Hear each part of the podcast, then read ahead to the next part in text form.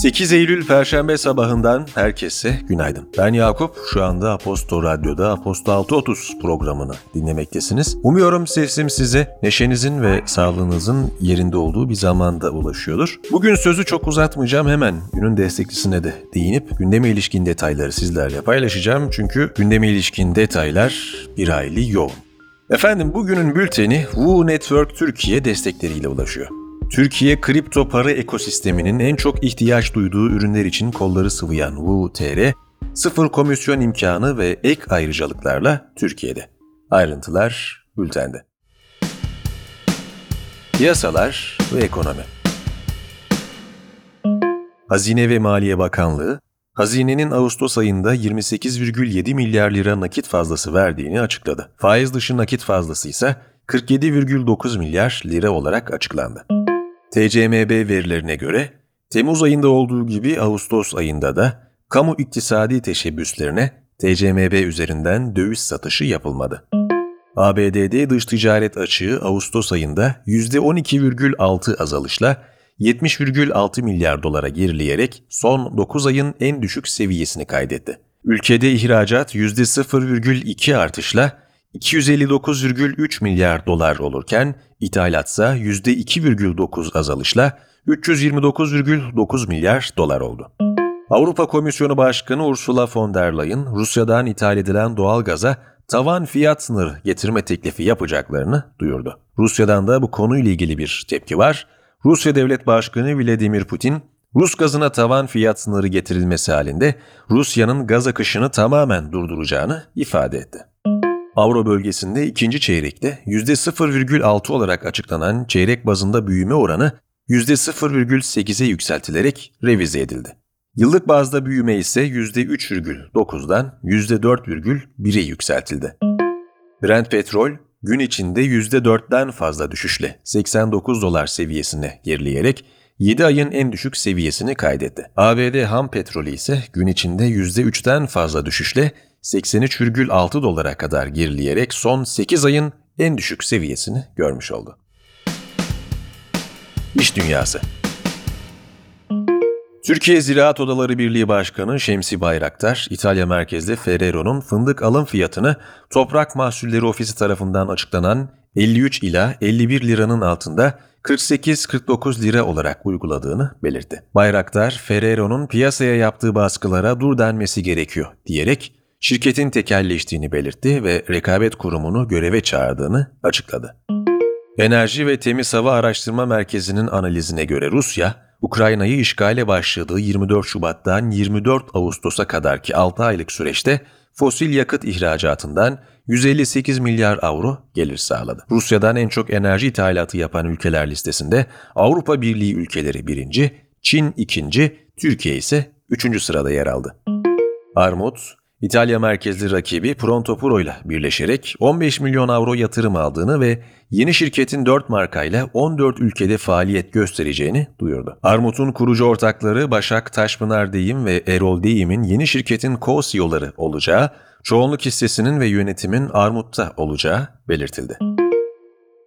Joule, çocuklara elektronik sigara pazarladığı ve sattığı gerekçesiyle ABD'de 39 eyalet tarafından açılan soruşturmada 438,5 milyon dolar ödeyerek uzlaşmaya vardı. Google CEO'su Sundar Pichai, şirketin aylık toplantısında şirketi sadeleştirmek için çalışanların üretkenliğini artıracak değişiklikler yapılacağını duyurdu. Business Insider'ın haberine göre gereksiz toplantılar azaltılacak, çalışanların takvimlerini daha iyi yönetmeleri için destek sağlanacak. Apple'ın önümüzdeki hissedar toplantısında işçi grupları ve yatırımcıların sunduğu şirketin işçilere nasıl davrandığını gözden geçirmesini talep eden öneriyi oylayacağı aktarıldı. Politika Cumhurbaşkanı Erdoğan, Balkan turu kapsamında Sırbistan Cumhurbaşkanı Aleksandr Vučić ile bir araya geldi. Erdoğan, görüşmenin ardından yaptığı açıklamada Rusya'nın Ukrayna'yı işgaline yönelik Batı ülkelerinin tavrını eleştirerek Rusya'yı hafife alanlara da söylüyorum. Yanlış yapıyorsunuz. Rusya hafife alınacak bir ülke değil, dedi. Cumhurbaşkanı Erdoğan, kimlikle seyahat konusunda az önce imzalanan protokol ilişkilerimizi yeni bir seviyeye çıkaracak. Sırbistan çipli kimlikle seyahatin mümkün hale geldiği 6. ülke olacak dedi. CHP lideri Kemal Kılıçdaroğlu, vatanını ve bayrağını kim seviyorsa başımızın üzerinde yeri vardır. İki konuda ödün vermeyiz. Vatanımız ve bayrağımız dedi. Kılıçdaroğlu'nun açıklamasının HDP'ye bakanlık verilmesi tartışmalarına yönelik olduğu değerlendirildi. 15 Temmuz darbe girişimi sırasında FETÖ tarafından kullanılan şifreli haberleşme programı Baylok'un lisans sahibi David Keynes, yargılandığı davada ceza almadı. ABD Dışişleri Bakanlığı, Cumhurbaşkanı Erdoğan'ın Yunanistan'a yönelik bir gece ansızın gidebiliriz ifadelerini yararsız olarak nitelendirdi. Bakanlıktan yapılan açıklamada bütün ülkelerin egemenliğine ve toprak bütünlüğüne saygı gösterilmeli ve korunmalıdır. Yunanistan'ın bu adalar üzerindeki egemenliğinin tartışılması söz konusu değildir denildi. Rusya Devlet Başkanı Putin, zengin Batı ülkelerinin tahıl koridoru anlaşmasından fayda sağladığını, 2 milyon ton ürün taşınan 87 gemiden sadece ikisinin fakir ülkelere 60 bin ton ürün götürdüğünü belirtti. Putin bu nedenle Ukrayna'dan tedarik edilen tahılı sınırlandırmak istediğini, bu konuda Cumhurbaşkanı Erdoğan'la görüşeceğini ifade etti. Birleşik Krallık Başbakanı Liz Truss kabinesini oluşturdu. Truss, Kwasi Kwarteng'i Maliye Bakanı, James Clover'ı Dışişleri Bakanı ve Suella Braverman'ı İçişleri Bakanı olarak atadı. Teknoloji ve Startup Apple'ın merakla beklenen Far Out etkinliği dün akşam gerçekleşti. Etkinliğin detaylarına bugün saat 10'da Kuando'dan ulaşabilirsiniz. Bununla birlikte Apple ürünlerinin Türkiye fiyatları da belli oldu.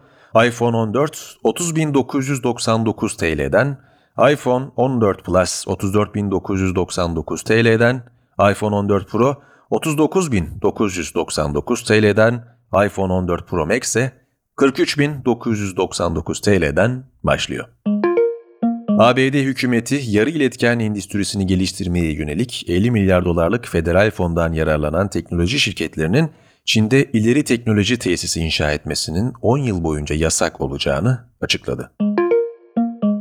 James Webb Uzay Teleskobu, Samanyolu galaksisinin yakınındaki en büyük ve parlak yıldız oluşum bölgesi olan Tarantula bulutsusundan daha önce keşfedilmemiş binlerce yıldızın da olduğu yeni bir görsel paylaştı. Samsung Electronics'in Cihaz Çözümleri Bölümü Başkanı Kian Kayhun, yarı iletken endüstrisinin 2022 için oldukça zorlu bir kapanış yapabileceği uyarısında bulundu. Spor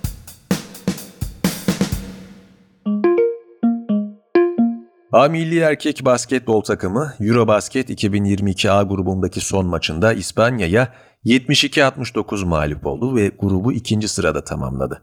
Berlin'de devam edecek son 16 turunda Türkiye'nin rakibi B grubunu 3. noktalayan Fransa oldu. Ultramaraton yüzücüsü Bengisu Avcı, Catalina kanalını geçen Türkiye'den ilk kadın yüzücü oldu. Chelsea teknik direktör Thomas Tuchel ile yolların ayrıldığını açıkladı. Tuchel, Chelsea'de 2021'de UEFA Şampiyonlar Ligi, UEFA Süper Kupa ve FIFA Kulüpler Dünya Kupası'nı kazanmıştı. Günün hikayesi İlkim Emirler'den geliyor. Başlık Türkiye'nin duygu durumu, kaygı ve belirsizliğin endişesi. Mutluluk endeksinde 112. sıraya geriledik. Depresyon ve anksiyetede Avrupa birincisiyiz. Ekonomik kriz endişeleri kronik hale getirdi. Antidepresan kullanımı %23 arttı uzmanlar düzenleme öneriyor. İlkim bu ve benzeri pek çok meseleyi sizler için enine boyuna ele almış ve sizlerle paylaşıyor. Göz atmayı, incelemeyi unutmayınız.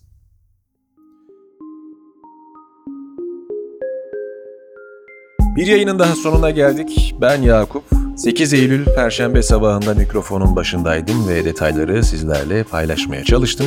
Bu haftalıkta benim için son yayın demek bu. Haftaya kaldığım yerden devam edeceğim. O vakte kadar kendinize iyi bakın. Sağlığınızı ihmal etmeyin lütfen. Görüşmek üzere.